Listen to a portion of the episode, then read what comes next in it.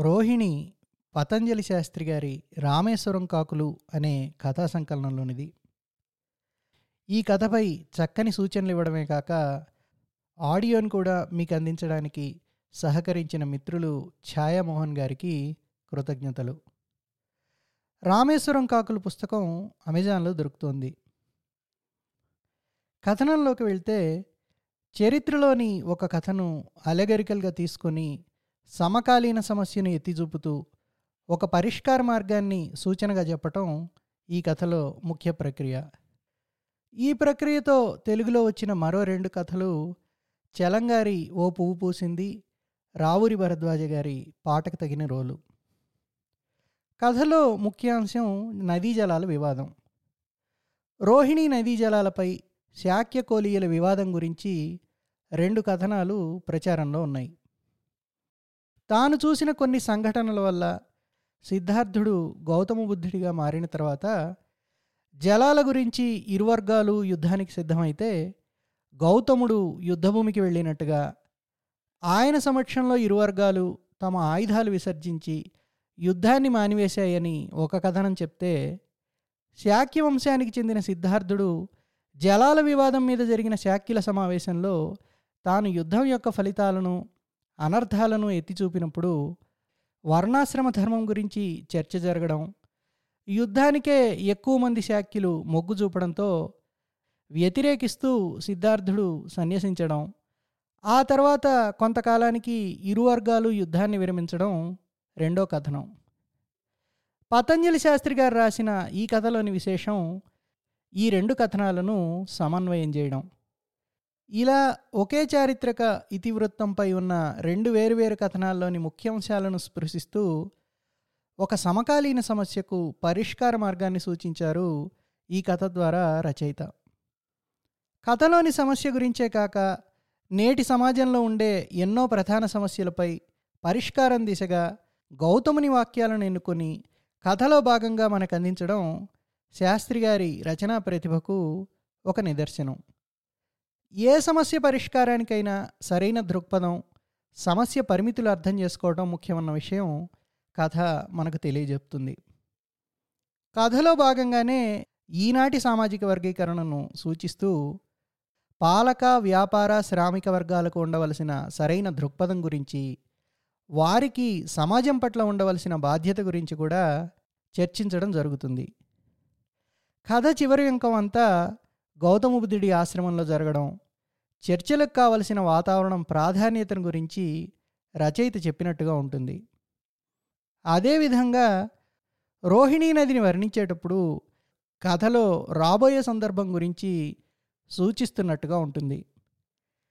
కథలో ముఖ్యంగా గమనించవలసింది గౌతమ బుద్ధుడు పలికిన వాక్యాలు ఇంకా ఆయన సమక్షంలో శ్రోతలు పొందే అనుభూతిని గురించి రచయిత వర్ణన. కథలోని ముఖ్య సన్నివేశాలలో తటస్థపడే నెమలి బౌద్ధ మతస్థుల నమ్మకం ప్రకారం విశాల హృదయానికి పవిత్రతకు అంగీకారానికి చిహ్నం. అలాగే రోహిణీ నది వివాదం మన దేశంలో కావేరీ జలాల సమస్య పాలస్తీనా ప్రాంత వ్యవహారాలు అక్కడి జోర్డాన్ నది వినాశనం మనకు గుర్తుకు తెస్తుంది. ఈ కథ ఆడియో రూపంలో సుప్రసిద్ధ రేడియో ఆర్టిస్ట్ శ్రీమతి శారదా శ్రీనివాసన్ గారి గళాన మీరు వినవచ్చు. రోహిణీ నది సంధ్యా సమయంలో శాస్త భుజం మీద నుంచి జారిన కాషాయాంబరంలా ఉంది. ఇప్పటి పరిస్థితి విషమిస్తే ఇరుపక్షాల రక్తంతో రోహిణికి రక్తపు జీర పడుతుందనుకున్నాడు ఉపాలి. ఉపాలి భిక్షు అంతకుముందే నదిలో స్నానించి బట్టలు పిండుకొని ఒడ్డుకు చేరి మంద్రంగా ప్రవహిస్తున్న నదిని చూస్తూ అలా అనుకున్నాడు. ఎగువ నుంచి ఒడ్డుకు సమీపంగా పొడవాటి గెడ సాయంతో వంపు తిరుగుతోంది పడవ. అలా చూస్తూ ఉండిపోయాడు ఉపాలి. మనోహరమైన సంధ్యగాలి అలలు ఉపాలి శరీరాన్ని మనస్సుని మృదువుగా తాకి వెళ్ళిపోతున్నాయి. ఈవలి వైపు ఆమ్రవన విహారం చేరిన కొద్ది దినాల నుంచి ఈ నదిని చూసినప్పుడల్లా కంఠం వరకు మునిగినప్పుడల్లా తన నుంచి తాను వేరుపడి ఆవల బాల్యం గడిపిన అస్పష్టమైన చాక్యసీమను చూశాడతను అక్కడే ఒక రాకుమారుడు ఉదయకాంతిలోకి గుర్రం మీద వెళ్ళిపోవడం కూడా జ్ఞాపకం వస్తుంది. ఈ నది వేరు ఆ నది వేరు. అతని పెదాల్ని దాటి చిరునవ్వు వెలువడింది. సూర్యుడు ఎర్రబారి నది అనేక దినాలుగా నది కావలా ఈవలా రాజుకున్న ఆగ్రహావేశాల్ని తలపిస్తున్నాయి. ఉపాలితో పాటు స్నానం చేసిన భిక్షువులు అప్పటికే విహారం వైపు నడిచి వెళ్ళిపోయారు. సంధ్యా సమయంలో నీడల్లా దూరంగా కనిపిస్తున్నారు. ఉపాలి భిక్షు మనసులో చిన్న కలవరం కూడా లేకపోలేదు. ఆ దినం ఉదయమే ఆనందుణ్ణి అడిగాడు. భంతే ఆవలి తీరం భగవానుడి పుట్టుక వలన పునీతమైంది. ఈవల వారి నివాసం వలన పవిత్రమైంది. మరి ఈ కోలీయులు శాఖ్యులు రక్తం చిందించడానికి ఎందుకు ఆయత్తమవుతున్నారు? దీర్ఘంగా ఉపాలి వైపు చూస్తూ అన్నాడు ఆనందుడు. అవిద్య అత్యంత కఠినమైన స్థితి. అగ్నికి గాలివలే కాపీర్ణం ఆగ్రహం మనుషుల బుద్ధిని బూడిద చేస్తాయి. వర్షాన్ని కలుపుకుంటేనే నది అవుతుంది. శాస్త్ర ధర్మోపదేశం వినడం వేరు శ్రోతాపత్తి ఫలాన్ని పొందడం వేరు అని నీకు తెలిసిందేగా?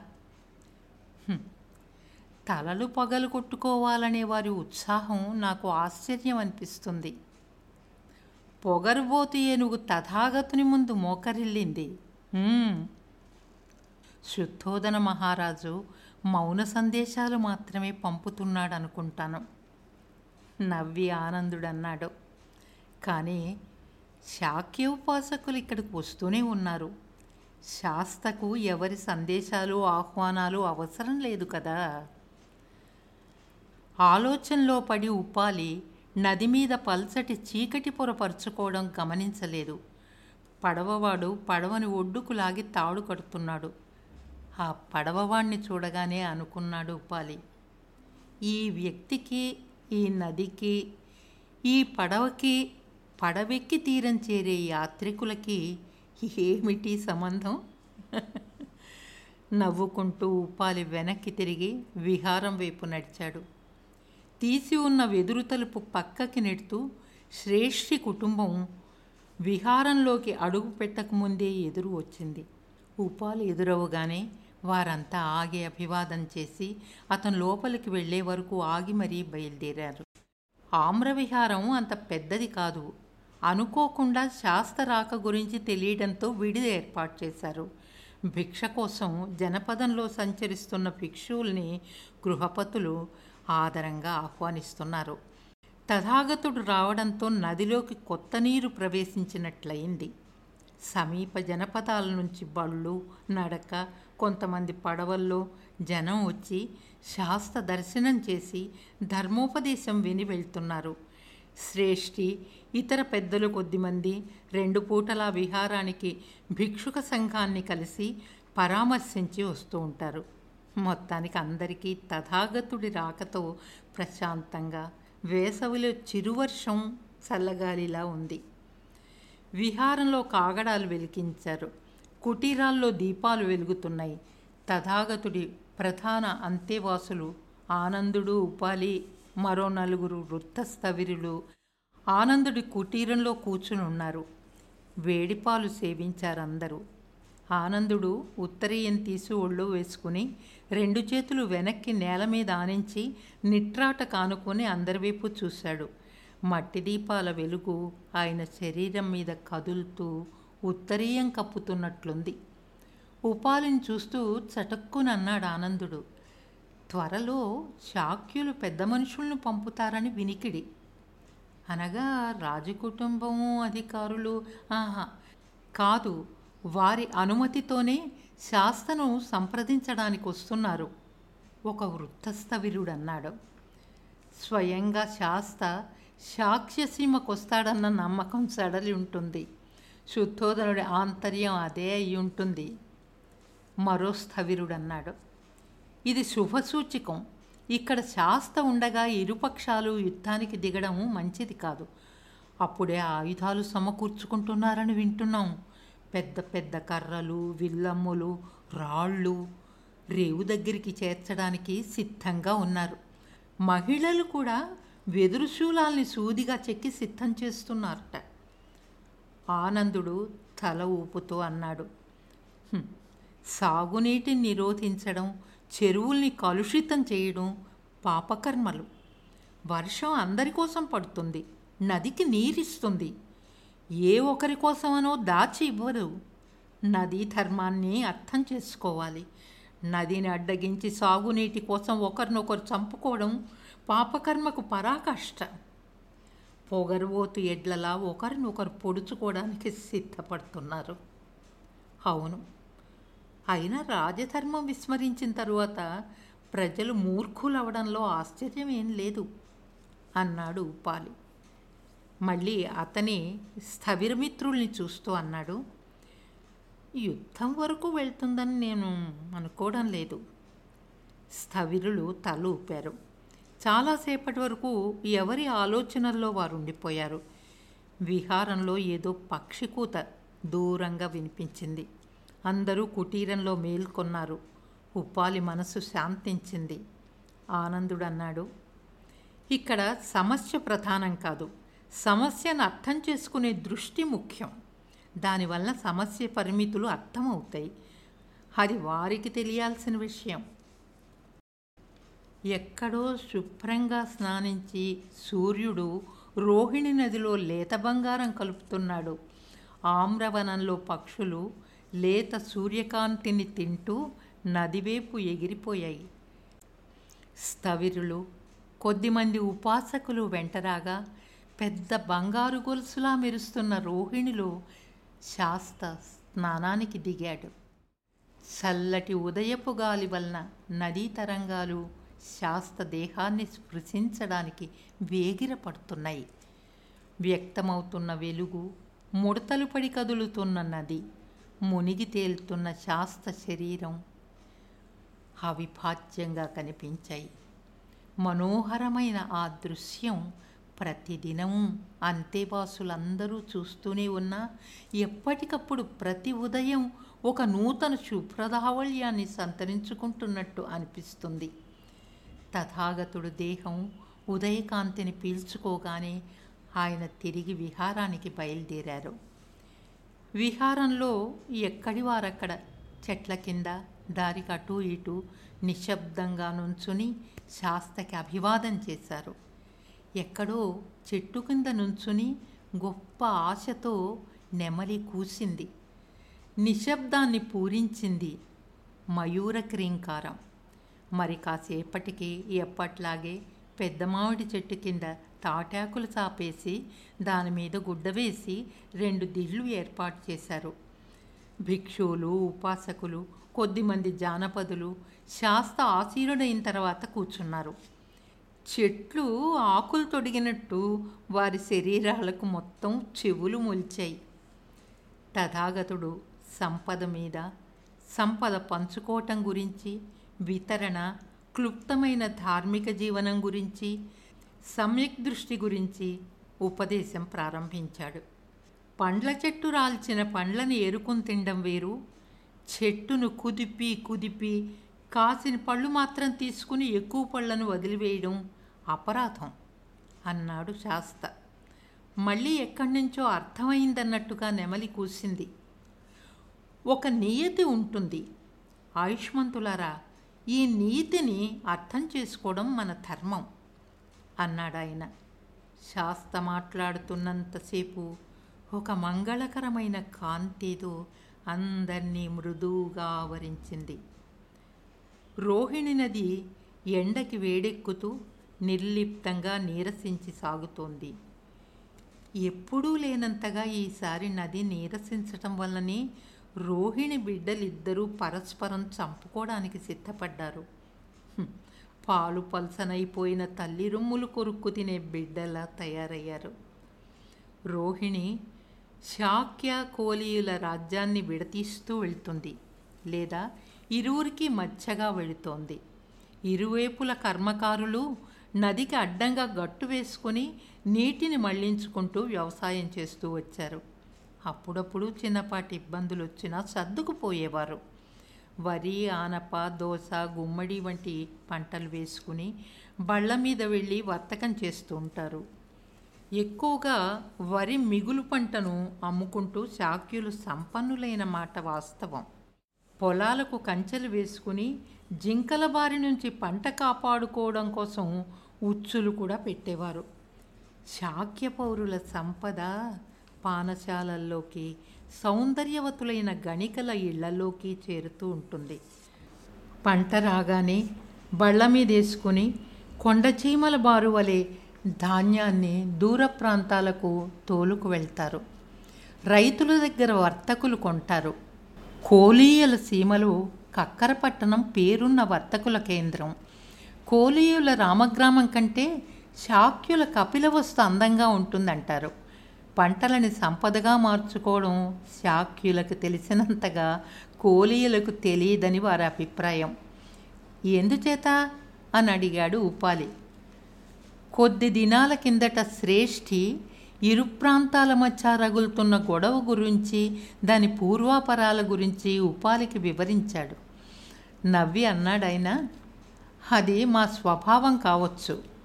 కోలీలు ప్రాచీన కాలం నుంచి అమాయకులు. శాక్యుల విలాసాలు మాకు తెలియవు. కృషి న్యాయమైన వర్తకం మాకు తెలుసు. శ్రేష్ఠి కథనం ప్రకారం శాక్యుల సంపదకి అహంకారానికి విలాసాలకి సుఖలౌల్యాలకి కారణం ఎక్కువ వరి పండించడం. వారే కొంత ఔదార్యం గనక చూపి ఉంటే ఇప్పుడు ఈ అనర్థం అసలు జరిగేది కాదంటాడు ఆయన. బంతే జ్యేష్ఠమాసానికల్లా నదిలో నీరు తక్కువైపోయింది. అలా ఎన్నడూ జరిగినట్టు గుర్తులేదు ఒక్క తడుపుకు అవకాశం ఇస్తే పంట దక్కించుకుంటామని అడిగారు మా రైతులు. వారేమంటారు? వల్ల కాదు. ఒక తడుపుతో మాకు పంట దక్కుతుంది. ఈసారికి మేమే నీళ్ళు పట్టుకుంటాం అని వాదనకి దిగారు. పైగా మీ ధాన్యాగారాలు నిండడాన్ని చూసి మీ చుట్టూ రత్నాలని సువర్ణ ముద్రల్ని నీలమణులని నల్ల కార్షాపణాలని తట్టల్ని బుట్టల్ని మోసుకుంటూ మేము తిరగలేం అన్నారు. మాటా మాటా పెరిగింది. చేతులకు పని చెప్పారు. తోచుకొని కొట్టుకుని తిట్టుకుని శ్రేష్ఠి వారు వీరు రైతులే కదా. శాక్యుల అధికారులు కానీ కోలియల అధికారులు కానీ కలిగించుకోనప్పుడు సాటి రైతుల కష్టాల్ని వారే అర్థం చేసుకోలేరా? ఇతరులు ఎందుకు? వారే పరిష్కరించుకోవాలి కదా.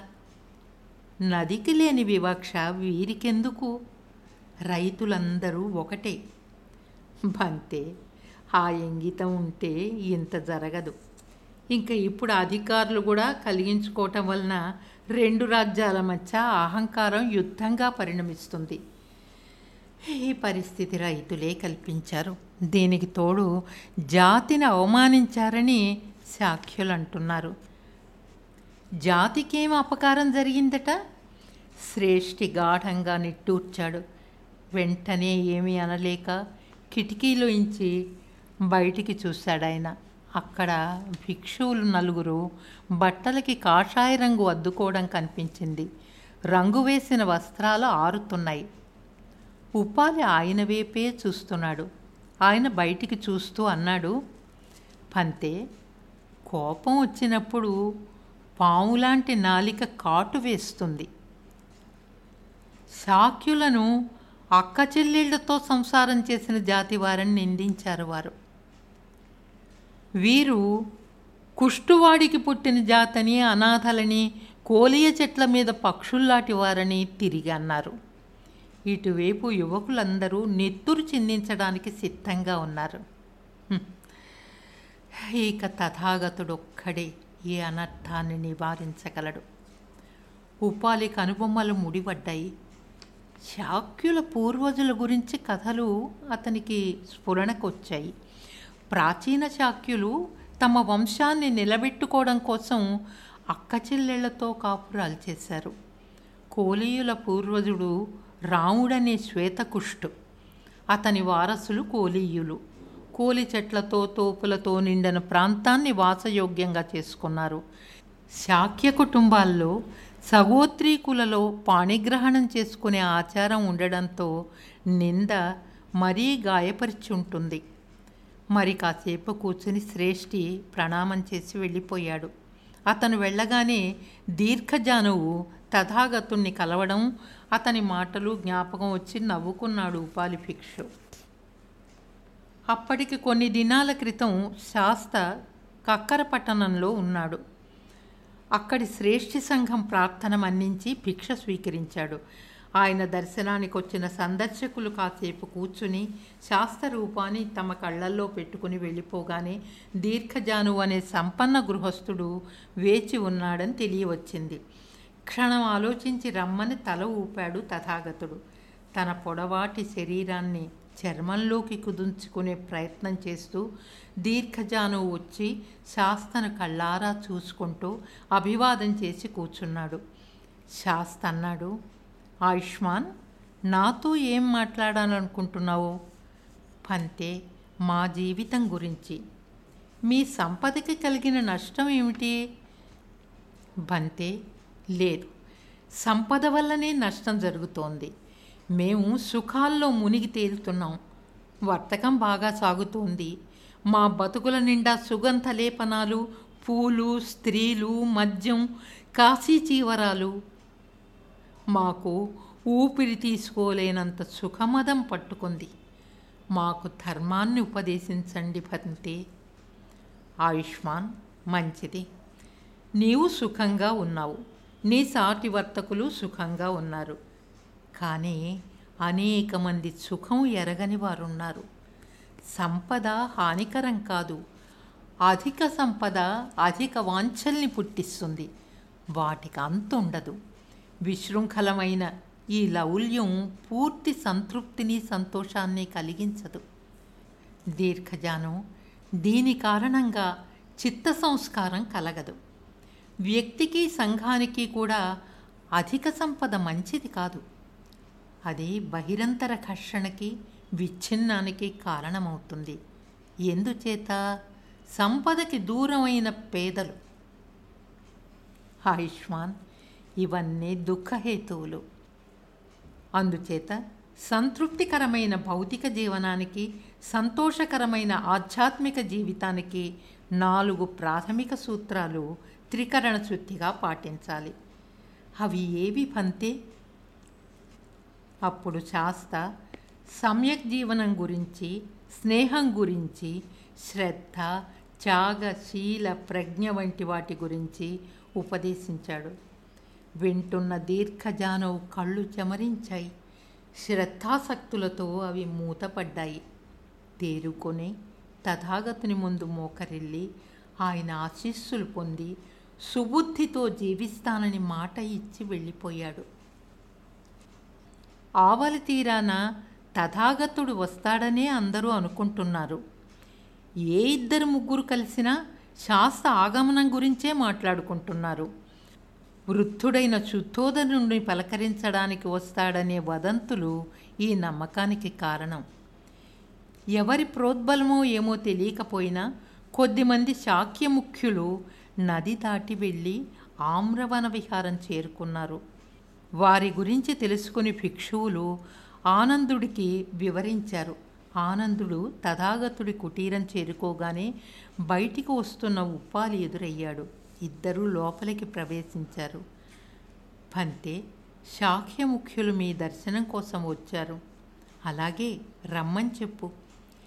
శాస్త ఉపాధి వైపు చూసి చిరునవ్వు నవ్వాడు. కొద్ది క్షణాల తర్వాత నలుగురు పెద్దలు లోపలికొచ్చి తథాగతుడికి ప్రణామం చేశాక అందరూ ఆశీస్సులైనారు. శాస్త్ర దర్శన ప్రభావం వారి కళ్ళలో స్పష్టంగా కనిపిస్తోంది. ఆయన ఏమీ మాట్లాడలేదు.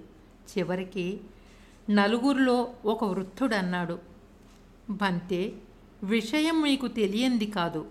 మేమంతా ఏ విషయం తటపటాయించి అన్నాడతడు. శాక్య కర్మకారులు కోలియ కర్మకారులు ఘర్షణకు దిగారు. సంయమనం కోల్పోయి యుద్ధ పరిస్థితులు కల్పించారు. నేనేం చేయగలను? అది వారి సమస్య. మరి సంయమనం కోల్పోని వారేం చేస్తున్నారు? శాక్య పెద్ద గొంతులో చిన్న మావిట్యం అడ్డుపడింది పంతే పరిస్థితి చేతులు దాటిపోయింది. ఇది మా ప్రార్థన. మీరు వారించగలరు. వారిని ధర్మ మార్గంలో పెట్టమని మా కోరిక. శాస్త చిరునవ్వు నవ్వి అన్నారు. సమస్యను అర్థం చేసుకుని పరిష్కరించడానికి స్థూల దృష్టి నిరాపేక్ష ఔదార్యం ఉండాలి. పెద్దలారా ఈ లక్షణాలు రాజ్యాధికారులకు ఉండాలి వారేం చేస్తున్నారు? పంతే అందరూ ఆవేశంతో ఆలోచించడం మానివేశారు. అబద్ధాలు ప్రచారం అయ్యి వాస్తవాలుగా మారిపోతున్నాయి. మంచిది. ధర్మానుసరణమే మంచిదని మీ ఏలికకు చెప్పండి. ఏలికనగానే అతనికి వాగ్బంధం అయిపోయింది. మాట్లాడలేక ఊరుకున్నాడు. వచ్చిన వారిలో ఒకడు సాహసించి శాస్తవైపు సూటిగా చూస్తూ అనగలిగాడు. పంతే మన్నించండి. శాక్యులు మీ స్వజనులు. శాక్యరాజు అన్యుడు కాదు. మీ కన్న తండ్రి. ఘర్షణ వారించడం మీ బాధ్యతని కూడా మేము భావిస్తున్నాం. తథాగతుడు అతగాడి మాటలు వింటూ కళ్ళు మూసుకున్నాడు. ఓ క్షణం తరువాత కళ్ళు తెరిచి ప్రశాంతంగా అందరి వైపు చూస్తూ అన్నాడు ఆయన మీరు ఎవరి గురించి అంటున్నారు? బంధాలు తెంచుకుని రాజకుటుంబం విడిన రాజకుమారుడు వేరు. అతనిప్పుడు లేడు. అంచేత శుద్ధోదనుడు అతనికి తండ్రి కాదు. బంధాలు లేనందువలన అతనికి స్వజనులు లేరు. నేను వేరు. నేను వేరు. నేను వేరు కావడం వలన నాకు ఎటువంటి బాధ్యతలు ఉండవు. ఆనందుడు ఉపాలి ఆగంతకుల వైపే చూస్తూ మౌనంగా ఉండిపోయారు. ఆగంతక బృందానికి నెత్తి మీద గుమ్మడికాయ పడినట్టు జరిగిన పొరపాటు అర్థమైంది. తలలుంచుకొని కాసేపు మాటల్ని మర్చిపోయి నోట్లో నాలిక ఉందనే స్పృహ పోగొట్టుకున్నారు. మీరు వెళ్ళి రండి. మీరు చెప్పిన కారణం వల్ల నేను నిర్ణయం తీసుకోలేను. మంచి చెడ్లు ప్రజలకు చెప్పడం నిజం చెప్పడం రాజు బాధ్యత. అది రాజు ధర్మం. మధ్యలో ఏరుండగా ఇరువైపుల రైతులు యుద్ధానికి దిగడం రాజు అసమర్థత బాధ్యత రాహిత్యాలదే కారణం. రైతుల స్వార్థం కారణం. పెద్దలారా మీకు శుభం కలుగుగాక. శాస్తవాక్కులు పరిమళభరితమైన పూలు వెదజల్లిన చిరు చినుకుల్లా ఉన్నాయి. ఆస్వాదించి కళ్ళలో కృతజ్ఞతాభావం మెరుస్తుండగా ఆయనకి మోకరిల్లి మాట్లాడకుండా వెళ్ళిపోయారు శాక్య పెద్దలు. ఆనంద వారితో మాట్లాడిన తరువాత దాహం వేస్తున్నది. ఉపాలి నవ్వాడు. ఆనందుడు చిన్న సొరకాయతో నీరందించాడు. గటగట తాగి కళ్ళు మూసుకున్నాడు తథాగతుడు. ఉపాలి అర్థవంతంగా తల ఊపాడు. చటుక్కున కళ్ళు తెరిచి అన్నాడు శాస్త శ్రేష్ఠికి చెప్పండి. రేపు కర్మకారుల్ని సమావేశపరచమని చెప్పండి. కాసేపటికి భోజనానికి కూర్చోపోతున్న శ్రేష్ఠికి ఈ వర్తమానం వెళ్ళింది. భోజనం అవ్వకుండానే అతని కడుపు నిండిపోయింది. "ఆ, ఇప్పుడు అందరి విస్తళ్ళలో అన్నం నిండుగా ఉంటుంది అనుకున్నాడు అతను. మరునాడు విహారంలో చెట్ల చల్లటి నీడలో చెట్టికి కూర్చున్న నెమలి కనుసన్నల్లో అందరూ ఆసీనుడైనారు. ఇరుపక్షాల నుంచి పెద్దలు వచ్చి కూర్చున్నారు. ఒకరికొకరు దూరంగా కూర్చున్నారు. వారి ముఖం తిప్పుకుంటున్నారు. చల్లటి మావి నీడలు వారి వైషమ్యాలకు వెచ్చపడుతున్నట్లు అనిపిస్తోంది చెట్టు కింద ఉన్నతాసనం పరిచుంది. అందరూ నిశ్శబ్దంగా తథాగతుడి రాక కోసం నిరీక్షిస్తున్నారు. ఆనందుడు ఉపాలి ఇతర స్థవిరులు వెంట నడుస్తుండగా తథాగతుడు అటు వేగంగానూ ఇటు మెల్లగానూ కాకుండా ఆయన పాదాలే ఏదో లక్ష్యం వైపు నడుస్తున్నట్లుగా కాలిబాటలో వంపు తిరుగుతూ కనిపించాడు. ఆయన కనిపించగానే ముందు నెమలి కూసింది. అందరూ లేచి నుంచున్నారు.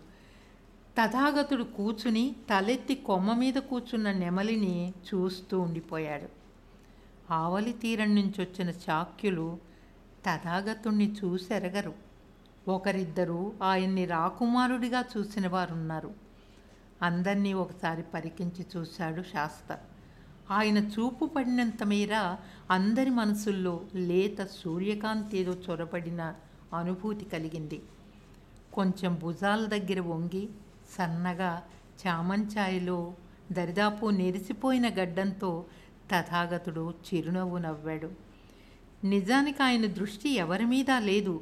అందరినీ చూపులతో కలియతిప్పుతున్నా ఎవరినీ చూడడం లేదు ఆయన ఆనందుడు చెయ్యి ఉప్పగానే ముందు కోలియశ్రేష్ఠి లేచి నీరు లేక ఎండిపోతున్న పంట గురించి దాని వలన జరిగే నష్టం గురించి వివరించాడు. శ్రేష్ఠి లోకజ్ఞుడు. ఎక్కువ మాట్లాడకుండా శాఖ్యులను నిందించకుండా తమ అవసరం గురించి మాత్రమే మాట్లాడాడు. ఆయన కూర్చోగానే చాక్యుల పక్షాన ఒక వృత్తరైతు లేచి మాట్లాడాడు. చెట్టు మీద నెమలి మెడసాచి అందరి మాటలు వింటోంది. మధ్యలో శాస్త తలెత్తి దాన్ని చూస్తూనే ఉన్నాడు. తరువాత మరో ఇద్దరు మాట్లాడి చిన్న రైతుల కష్టాల్ని వివరించారు. అప్పటికింక ఎవరికీ మాట్లాడేందుకు ఏమీ కనిపించలేదు. అప్పటికే వారి మాటల్లో పౌరుషం అంతా కరిగిపోయింది. నిశ్శబ్దం అలుముకుంది. అందరి తలల మించి దృష్టి సారించిన శాస్త నిశ్శబ్దాన్ని చూస్తున్నట్లుగా ఉంది. ఆయన మాట్లాడడం ప్రారంభించారు. నేను మీ సమస్యకి పరిష్కారం చూపిస్తానని ఎవ్వరికీ మాట ఇవ్వలేదు. సమస్యలు పరిష్కరించడం నా పని కాదు. వాటిని ఎలా చూడాలో మాత్రమే చెప్పగలను.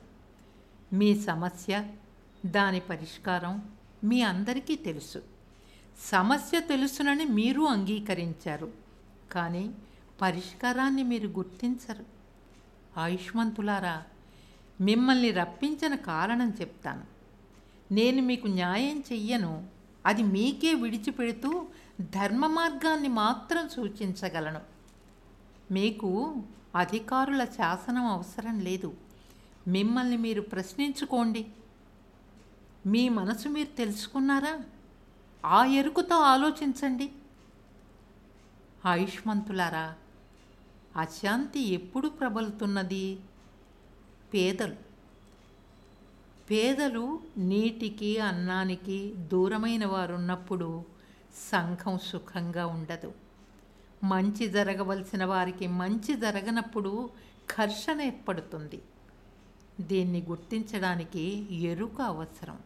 అంటే ఎంతవరకు అవసరమో దాన్ని గుర్తించలేకపోవడమే మీ సమస్య. అదే దుఃఖహేతు. పొలాలను పండించే మీ అందరికీ సత్యం తెలుసు అవసరం తెలుసు. మరి ఇది అధికారుల రాజుల సమస్య ఎలా అవుతుంది? ఆయుష్మంతులారా మీరు వెళ్ళి రండి.